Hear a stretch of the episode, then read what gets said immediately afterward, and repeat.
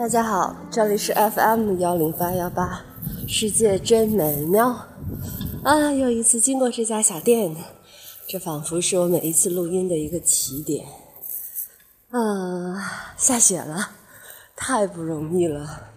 这整个冬天，这是唯一一场像样的雪，算不算是二零一八年的第一场雪啊？二零一七年没有落下的雪，都在二零一八年年初落下来了。真的挺开心的，现在白茫茫的一片，这应该是北方，应该是北方独有的样子，和正儿八经的北方的样子。所以我在小公园里看到很多出来开心的走在雪地上的人，还有很多的孩子，大人都穿的颜色比较深，黑色的、蓝色的，但是孩子就比较鲜亮和活泼。孩子和妈妈，红色的衣服、黄色的衣服、蓝色的衣服，在雪地里映衬下特别好看。啊，雪让人心旷神怡，让人身心舒爽。嗯，我最近还收到了一个小朋友的投稿，尽管是一个说晚安的小朋友，但是他真的好可爱，特别特别的短，所以干脆就附在我这一期的节目里好了。有一个红猴子，他洗了一个澡，刷了牙，然后睡觉了。因为他很快就睡着了。晚安了，红猴子。完没了。可爱吗？特别可爱吧。